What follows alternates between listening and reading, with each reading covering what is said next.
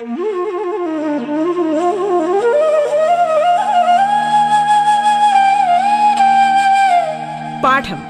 കേട്ടു പഠിക്കാൻ റേഡിയോ കേരളയിലൂടെ.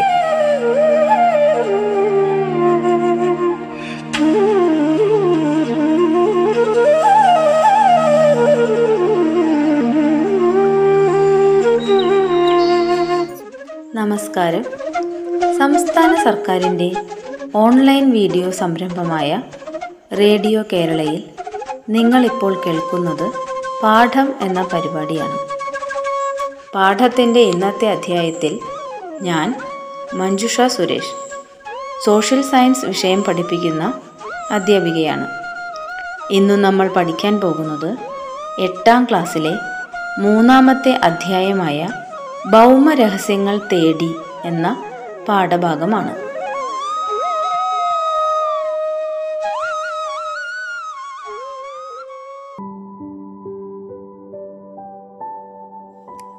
നാം വസിക്കുന്ന ഭൂമിയുടെ ഉള്ളറ അത്ഭുതങ്ങളുടെ ഒരു കലവറയാണ്. ഭൂമിയുടെ ഉപരിതലത്തിൽ നിന്നും ഉള്ളിലേക്ക് കടക്കുമ്പോൾ എന്തെല്ലാം മാറ്റങ്ങളാണ് ഉണ്ടാകുന്നതെന്ന് നമുക്ക് നോക്കാം. എന്നാൽ ഈ ഉള്ളറ രഹസ്യങ്ങളെപ്പറ്റി നേരിട്ട് വിവരശേഖരണം നടത്താൻ നമുക്കേറെ പരിമിതികളുണ്ട്. എന്തൊക്കെയാണ് ആ പരിമിതികൾ? ഭൂമിയിൽ ആഴം കൂടുന്നതിനനുസരിച്ച് താപവും മർദ്ദവും കൂടുന്നു. മുകളിലത്തെ പാളികൾ ചെലുത്തുന്ന ഭാരമാണ് താഴേക്ക് പോകുന്തോറുമുള്ള മർദ്ദ വ്യതിയാനത്തിന് കാരണം. ഭൂമിയുടെ കേന്ദ്രഭാഗത്ത് അനുഭവപ്പെടുന്ന താപം ഏകദേശം അയ്യായിരം ഡിഗ്രി സെൽഷ്യസ് ആണ്. ആയിരത്തി അഞ്ഞൂറ്റി മുപ്പത്തിയെട്ട് ഡിഗ്രി ചൂടിൽ ഇരുമ്പ് പോലും ഉരുകുമെന്നത് നിങ്ങൾ ഓർക്കുക. ഇങ്ങനെയാണെങ്കിൽ ഏതൊക്കെ മാർഗങ്ങളിലൂടെയാണ് നമുക്ക് ഭൂമിയുടെ ഉള്ളറയെപ്പറ്റി മനസ്സിലാക്കാൻ പറ്റുക? ഒന്ന് അഗ്നിപർവത സ്ഫോടനങ്ങളിലൂടെ ഭൗമോപരിതലത്തിൽ എത്തിച്ചേരുന്ന വസ്തുക്കളിൽ നിന്നും മനസ്സിലാക്കാം. രണ്ട് ഖനികളിൽ നിന്നും ശേഖരിക്കുന്ന വിവരങ്ങളുടെ അടിസ്ഥാനത്തിൽ മനസ്സിലാക്കാം.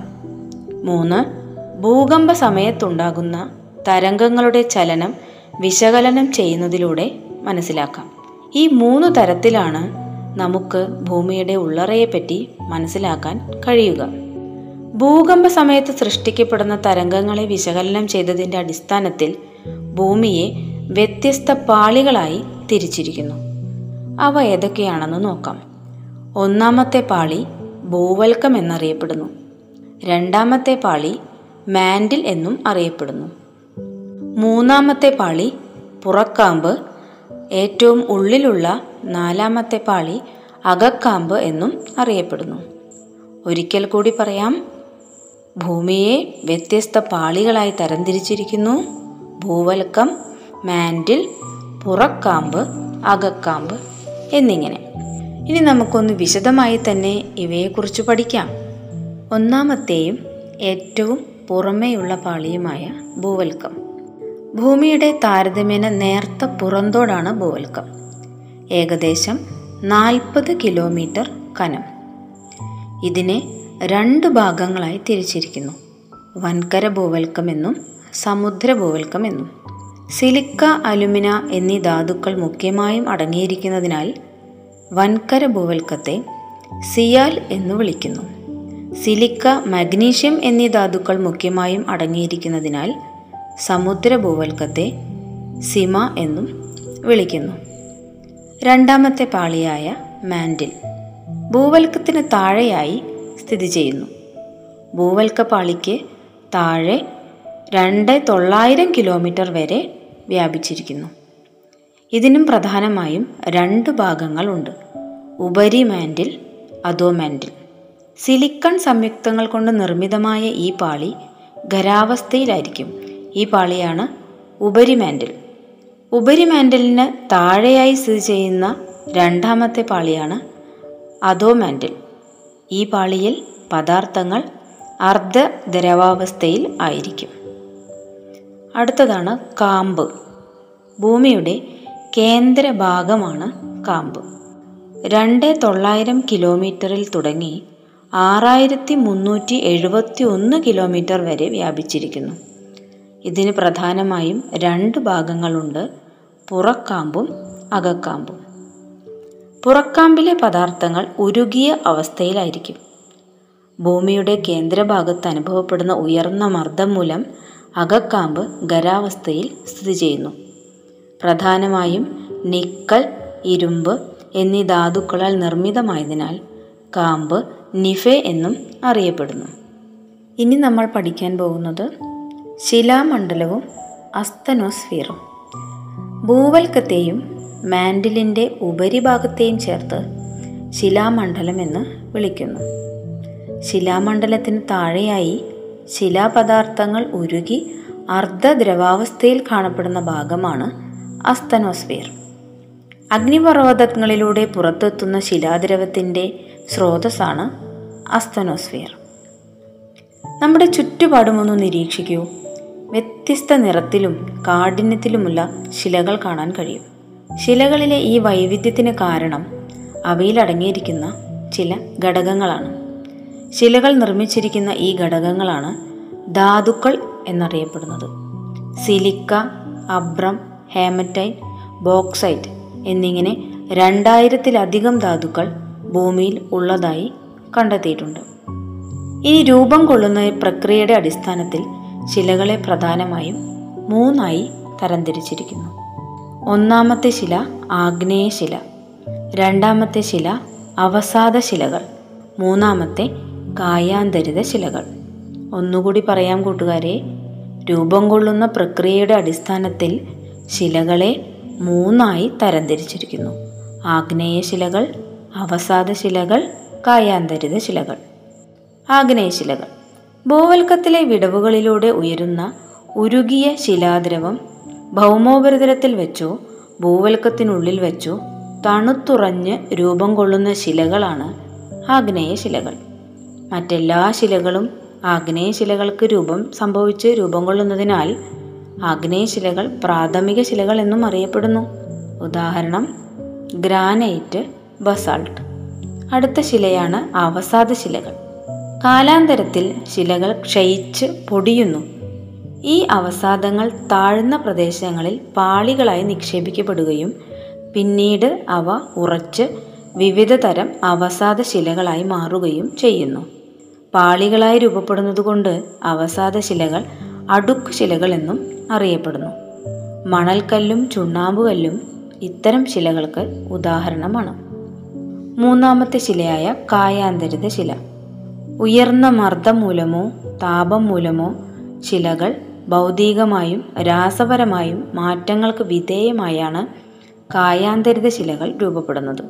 കായാന്തരിത ശിലകളാണ് കേരളത്തിൽ ഏറ്റവും കൂടുതലായി കാണപ്പെടുന്നത്. അവയ്ക്ക് ഉദാഹരണമാണ് മാർബിൾ സ്ലേറ്റ്. ശിലകൾ അവ രൂപപ്പെട്ട അതേ അവസ്ഥയിൽ തന്നെ എക്കാലവും തുടരണമെന്നില്ല. അവ കാലാന്തരത്തിൽ പലവിധ മാറ്റങ്ങൾക്കും വിധേയമായി കൊണ്ടിരിക്കുന്നു. ഫോസിലുകൾ എന്ന് നിങ്ങൾ കേട്ടിട്ടുണ്ടോ കൂട്ടുകാരെ? പ്രാചീന കാലത്ത് ഭൂമുഖത്തുണ്ടായിരുന്ന ജീവജാലങ്ങളുടെ അവശിഷ്ടങ്ങൾ അവസാദശിലാപാളികൾക്കിടയിലാണ് കാണപ്പെടാറുള്ളത്. ഇവയെ ഫോസിലുകൾ എന്ന് വിളിക്കുന്നു. ഭൂമിയുടെ പൂർവകാലത്തെക്കുറിച്ച് മനസ്സിലാക്കുന്നതിനും ശിലകളുടെ പഴക്കം നിർണയിക്കുന്നതിനും നാം ഫോസിലുകളെ പ്രയോജനപ്പെടുത്താറുണ്ട്.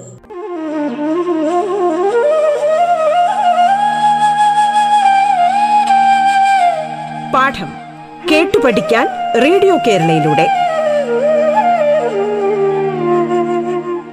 പാഠത്തിൽ ഇനി ഇടവേള.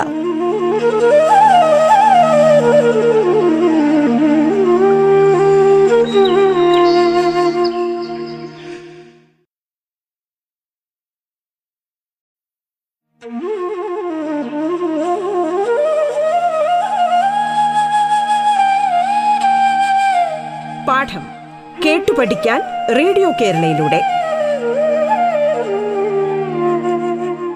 തുടർന്ന് കേൾക്കാം പാഠം.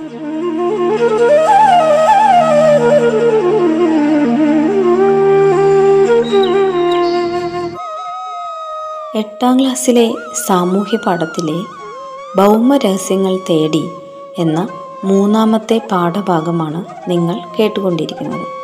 നിങ്ങൾക്കൊപ്പം ഞാൻ മഞ്ജുഷ സുരേഷ്.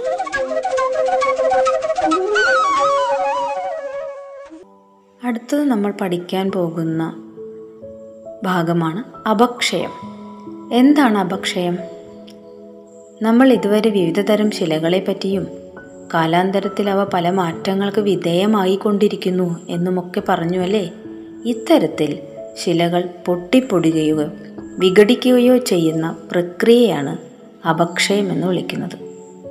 അപക്ഷയം മൂലം ശിലകൾക്ക് രാസപരമായും ഭൗതികമായും മാറ്റങ്ങൾ ഉണ്ടാകുന്നു നിങ്ങൾ നിങ്ങളുടെ ടെക്സ്റ്റ് ബുക്കിൽ ഒരു ഫ്ലോ ചാർട്ട് കാണുന്നില്ലേ? അപക്ഷയം മൂന്ന് തരത്തിൽ നടക്കുന്നു. ഭൗതിക അപക്ഷയം രാസീയ അപക്ഷയം ജൈവിക അപക്ഷയം. എന്താണ് ഭൗതിക അപക്ഷയം? താപത്തിലെ ഏറ്റക്കുറച്ചിലുകൾ കാരണം ശിലാധാതുക്കൾക്കുണ്ടാകുന്ന വികാസവും സങ്കോചവും അപക്ഷയത്തിന് കാരണമാകുന്നു. കൂടാതെ വിള്ളലുകൾക്കുള്ളിൽ ജലം തണുത്തുറയുന്നതുകൊണ്ടും ശിലകൾ പൊടിഞ്ഞു പോകുന്നു. ഇതിനെയാണ് ഭൗതിക അപക്ഷയം എന്ന് പറയുന്നത്.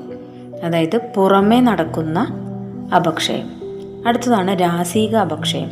ഓക്സിജൻ കാർബൺ ഡൈ ഓക്സൈഡ് ജലം തുടങ്ങിയ ഘടകങ്ങൾ ശിലകളിലെ ധാതുക്കളുമായി രാസപ്രവർത്തനത്തിൽ ഏർപ്പെടുകയും ശിലകളിൽ രാസപരമായ വിഘടനത്തിന് കാരണമാവുകയും ചെയ്യുന്നു. ഇതാണ് രാസിക അപക്ഷയം. മൂന്നാമതായി ജൈവിക അപക്ഷയം.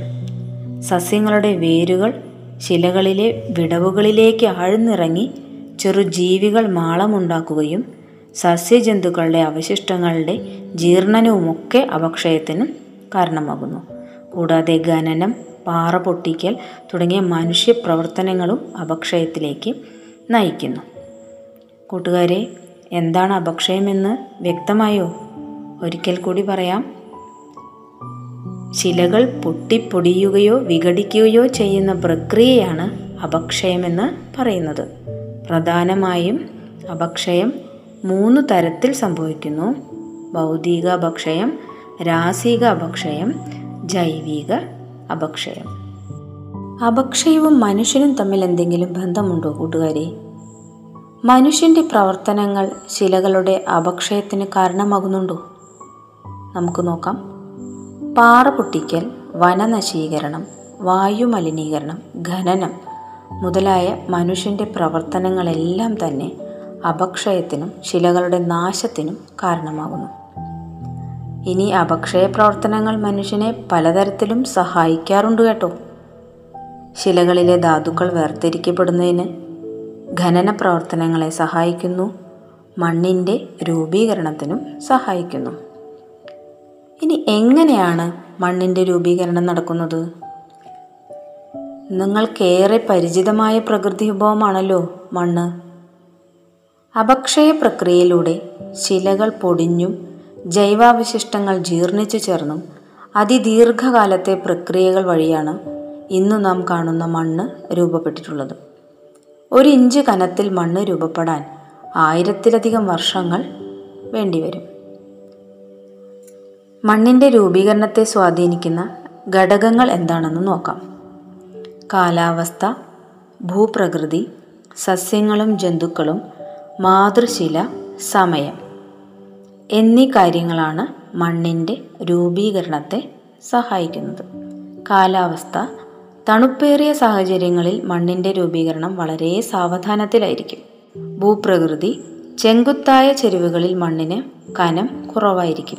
സസ്യങ്ങളും ജന്തുക്കളും സസ്യങ്ങളും ജന്തുക്കളും അഴുകുന്നതിന്റെ ഫലമായി ഉണ്ടാകുന്ന അമ്ളം ശിലകളുടെ അപക്ഷയത്തിന് കാരണമാകുന്നു. മാതൃശില മണ്ണിലെ ധാതുക്കളും മണ്ണിന്റെ ഘടനയും അവ ഏത് ശിലകളിൽ നിന്ന് രൂപം കൊള്ളുന്നു എന്നതിനെ ആശ്രയിച്ചായിരിക്കും ഇരിക്കുന്നത്. സമയം മണ്ണിന്റെ കനവും ഘടനയും അത് രൂപം കൊള്ളാനെടുക്കുന്ന സമയത്തെ ആശ്രയിച്ചിരിക്കുന്നു. ഇത്തരം ഘടകങ്ങളെല്ലാം തന്നെ മണ്ണ് ജനിക്കുന്നതിന് കാരണമാകുന്നു. ഇനി വിവിധ ഇനം മണ്ണിനങ്ങളെക്കുറിച്ച് നിങ്ങൾക്കറിയാമോ? ഇന്ത്യയിൽ കാണപ്പെടുന്ന വിവിധ ഇനം മണ്ണിനങ്ങളാണ് ലാട്രൈറ്റ് മണ്ണ് പർവത മണ്ണ് black soil alluvial soil peat soil saline soil അഥവാ ഉപ്പുരസമുള്ള മണ്ണ്. കേരളത്തിൽ കാണപ്പെടുന്ന ചില മണ്ണിനങ്ങളാണ് തീരദേശ മണ്ണ് കറുത്ത പരുത്തി മണ്ണ് എക്കൽ മണ്ണ് കരിമണ്ണ് വനമണ്ണ് വെട്ടുകൽ മണ്ണ് ചെമ്മണ്ണ് മലയോര മണ്ണ്. ഇങ്ങനെ പലതരത്തിൽ വിവിധ തരം മണ്ണിനങ്ങൾ നമുക്ക് കാണാൻ സാധിക്കും. ഏതാനും ഉദാഹരണങ്ങൾ മാത്രമാണ് ഞാനിവിടെ സൂചിപ്പിച്ചത്. ഇനി ജീവന്റെ നിലനിൽപ്പിന് ഏറ്റവും അത്യാവശ്യമായൊരു ഘടകമാണല്ലോ മണ്ണ്. മണ്ണില്ലെങ്കിൽ സസ്യങ്ങളില്ല. അവയെ ആശ്രയിക്കുന്ന ജന്തുക്കളുമില്ല. അപ്പോൾ പിന്നെ മനുഷ്യന്റെ കഥ പറയാനുണ്ടോ? ഭൂമിയിൽ ജീവനെ സാധ്യമാക്കുന്ന പ്രധാന ഘടകങ്ങളിലൊന്നാണ് മണ്ണ്. സസ്യങ്ങൾ മണ്ണിലെ പോഷക ഘടകങ്ങൾ വലിച്ചെടുത്ത് സൂര്യപ്രകാശത്തിന്റെ സഹായത്തോടെ ആഹാരം ഉൽപ്പാദിപ്പിക്കുന്നുണ്ടെന്നൊക്കെ നിങ്ങൾ സയൻസ് ക്ലാസ്സുകളിൽ പഠിച്ചിട്ടുണ്ടാകും. ഈ സസ്യങ്ങളെ മനുഷ്യനും മറ്റു ജന്തുജാലങ്ങളും ആഹാരമാക്കുന്നു. സസ്യ ജന്തുജാലങ്ങൾക്ക് നാശം സംഭവിക്കുമ്പോൾ അവ മണ്ണിൽ തന്നെ ലയിക്കുന്നു. മണ്ണിന്റെ വേറെയും കുറേ ഉപയോഗങ്ങളുണ്ട്. നിർമ്മാണ പ്രവർത്തനങ്ങൾക്ക് മണ്ണ് ഉപയോഗിക്കുന്നു. സസ്യങ്ങളുടെ വളർച്ചയെ സഹായിക്കുന്നു. ഇഷ്ടികകളും പാത്രങ്ങളും നിർമ്മിക്കാൻ സഹായിക്കുന്നു. ഇതുപോലെ നമ്മുടെ ചുറ്റും നോക്കിയാൽ മണ്ണിന്റെ നിരവധി ഉപയോഗങ്ങൾ നമ്മൾക്ക് കണ്ടെത്താനായി സാധിക്കും. മണ്ണ് മരിക്കുന്നുണ്ടോ കൂട്ടുകാരെ? വനനശീകരണം കുന്നിടിക്കൽ അശാസ്ത്രീയമായ കാർഷിക പ്രവർത്തനങ്ങൾ തുടങ്ങിയവ മനുഷ്യന്റെ പ്രവർത്തനങ്ങൾ മൂലം മണ്ണിന് ശോഷണം സംഭവിക്കുന്നു. ഇതിനെയാണ് നമ്മൾ മണ്ണിന്റെ മരണം എന്ന് പറയുന്നത്. മരങ്ങളുടെ വേരുകൾ മണ്ണിനെ ഒരു വല കൊണ്ടെന്ന പോലെ തടഞ്ഞു നിർത്തുന്നു എന്ന് നിങ്ങൾക്കറിയാമല്ലോ. ഈ മരങ്ങൾ വെട്ടി നശിപ്പിച്ച് പരിസ്ഥിതി സവിശേഷതകൾ കണക്കിലെടുക്കാതെ ഉഴുതുമറിച്ച് കടും കൃഷി നടത്തി മനുഷ്യൻ മണ്ണിനെ ഇഞ്ചിഞ്ചായി കൊല്ലുന്നു. നമ്മുടെ ചുറ്റുപാടുമൊന്ന് കണ്ണോടിച്ചാൽ മനസ്സിലാക്കാൻ കഴിയും മണ്ണിന്റെ മരണം. പ്രകൃതിയിൽ ജൈവപരമായ ജീർണന പ്രക്രിയയ്ക്ക് വിധേയമാകാത്ത പ്ലാസ്റ്റിക് പോലുള്ളവ മണ്ണിന്റെ മലിനീകരണത്തിന് കാരണമാകുന്നു. മണ്ണിന്റെ ഘടനയെ തന്നെ മാറ്റിമറിക്കുന്ന അമിതമായ രാസവള പ്രയോഗങ്ങൾ മണ്ണിന്റെ മലിനീകരണത്തിന് കാരണമാകുന്നു. അശാസ്ത്രീയമായ നിർമ്മാണം ഖനന പ്രവർത്തനങ്ങൾ കൃഷിഭൂമി കാർഷികേതര ആവശ്യങ്ങൾക്കായി ഉപയോഗിക്കുന്നത് വൻതോതിൽ മണ്ണിലേക്ക് മലിനജലം ഒഴുക്കുന്നത് അമിതമായ കന്നുകാലി മേച്ചിൽ ഇവയെല്ലാം തന്നെ മണ്ണ് മരിക്കുന്നതിന് കാരണമാകുന്നു കൂട്ടുകാരെ നമുക്ക് മണ്ണ് സംരക്ഷിക്കേണ്ടതല്ലേ? ജീവന്റെയും എല്ലാ ജീവജാലങ്ങളുടെയും നിലനിൽപ്പിന് മണ്ണ് സംരക്ഷണം അത്യാവശ്യമല്ലേ? എങ്കിൽ എങ്ങനെയാണ് നമുക്ക് മണ്ണ് സംരക്ഷിക്കാൻ കഴിയുക? മേൽമണ്ണ് നഷ്ടമായാൽ അവശേഷിക്കുന്നത് ഊഷര ഭൂമിയോ പാറനിരപ്പോ ആയിരിക്കും. മേൽമണ്ണ് പുനഃസൃഷ്ടിക്കപ്പെടാൻ ആയിരക്കണക്കിന് വർഷങ്ങൾ വേണ്ടിവരും. പ്രകൃതിയിൽ ജീവന്റെ നാമ്പുകൾ തുടർന്നും മുളപൊട്ടാൻ മേൽമണ്ണ് തന്നെ വേണം. അതിന് സംരക്ഷണമല്ലാതെ മറ്റു മാർഗങ്ങളൊന്നും തന്നെയില്ല. ഏതെല്ലാം മാർഗങ്ങളിലൂടെ നമുക്ക് മണ്ണിനെ സംരക്ഷിക്കാൻ കഴിയും? വനനശീകരണം തടയുക മരങ്ങൾ വച്ചുപിടിപ്പിക്കുക വിള പരിവൃത്തി മലഞ്ചെരുവുകളിലെ തട്ടുകൃഷി തടയണ നിർമ്മാണം ഇവയെല്ലാം മണ്ണ് സംരക്ഷണത്തിലേക്കുള്ള ഏതാനും മാർഗങ്ങൾ മാത്രമാണ്. മണ്ണില്ലാതായാൽ ഭൂമി തന്നെ നിർജീവമാകും ഇനി മണ്ണിനൊരു ദിനം എന്ന രീതിയിൽ എല്ലാ വർഷവും ഡിസംബർ പതിനഞ്ചാം തീയതി ലോക മണ്ണ് ദിനമായി ആചരിക്കുന്നു. മണ്ണ് സംരക്ഷിക്കുന്നതിന്റെ പ്രാധാന്യം നിങ്ങൾക്ക് മനസ്സിലായി കാണുമല്ലോ. ഈ പ്രാധാന്യം ജനങ്ങളിൽ എത്തിക്കുന്നതിനായി ഐക്യരാഷ്ട്ര സംഘടന എല്ലാ വർഷവും ഡിസംബർ പതിനഞ്ചാം തീയതി ലോക മണ്ണ് ദിനമായി ആചരിക്കുന്നു. ഇത്രയുമാണ് നമുക്ക് ഈ പാഠത്തിൽ പഠിക്കുവാനായുള്ളത്. ഒരിക്കൽ കൂടി പ്രധാന പോയിന്റുകൾ ഒന്ന് ഓർമ്മപ്പെടുത്താം. ഭൂമിയുടെ ഉള്ളറക്കിയുള്ള പാളികൾ. ഓരോ ഭൗമപാളിക്കും അതിന്റേതായ സവിശേഷതകളുണ്ട്. ശിലകളെ അവ രൂപം കൊള്ളുന്ന പ്രക്രിയയുടെ അടിസ്ഥാനത്തിൽ ആഗ്നേയശില അവസാദശില കായാന്തരിതശില എന്നിങ്ങനെ വർഗീകരിക്കാം ഭൂവൽക്ക ശിലകൾ ഭൗതികമായി ശിഥിലീകരിക്കപ്പെടുകയും രാസപരമായി വിഘടുകയും ചെയ്യുന്നതാണ് അപക്ഷയം. ശിലകൾക്കുണ്ടാകുന്ന അപക്ഷയമാണ് മണ്ണിന്റെ രൂപീകരണത്തിന് അടിസ്ഥാന കാരണം. ജീവന്റെ നിലനിൽപ്പിന് അത്യന്താപേക്ഷിതമായ മണ്ണിന് വിവിധ രീതിയിൽ ശോഷണമുണ്ടാകുന്നു. ജീവന്റെ നിലനിൽപ്പിന് മണ്ണു സംരക്ഷണം അനിവാര്യമാണ്. ഈ പാഠഭാഗത്തു നിന്ന് നിങ്ങൾ ഫ്ലോ ചാർട്ടുകളൊക്കെ വരച്ച് പഠിക്കുക. ഭൂമിയെ മൂന്നായി തരംതിരിച്ചിരിക്കുന്നു. ഭൂവൽക്കം മാൻഡിൽ കാമ്പ്. അതിൽ ഭൂവൽക്കത്തെ സിയാൽ എന്നും സിമ എന്നും തരി- തിരിച്ചിരിക്കുന്നു. മാൻഡിലിനെ ഉപരി മാൻഡിലെന്നും അതോ മാൻഡിലെന്നും തിരിച്ചിരിക്കുന്നു. കാമ്പിനെ പുറക്കാമ്പെന്നും അകക്കാമ്പെന്നും തരംതിരിച്ചിരിക്കുന്നു. ഇനി സിയാലും സിമയും ഉപരിമാൻഡിലും ചേർന്ന ഭാഗമാണ് ശിലാമണ്ഡലം. പ്രധാനമായും മൂന്ന് തരത്തിലുള്ള ശിലകളാണുള്ളത്. ആഗ്നേയശിലകൾ അവസാദ ശിലകൾ കായാന്തരിത ശിലകൾ. ഇനി ഈ ശിലകളൊക്കെ അപക്ഷയത്തിന് കാരണമാകാറുണ്ട്. ഭൗതികമായും രാസികമായും ജൈവികമായും അപക്ഷയം സംഭവിക്കുന്നു. അങ്ങനെയാണ് മണ്ണ് രൂപപ്പെടുന്നത്. പിന്നെ മണ്ണ് എങ്ങനെയാണ് മരിക്കുന്നതെന്നും മണ്ണ് സംരക്ഷിക്കേണ്ടതിന്റെ ആവശ്യകത എന്താണെന്നും നാം ചർച്ച ചെയ്തു.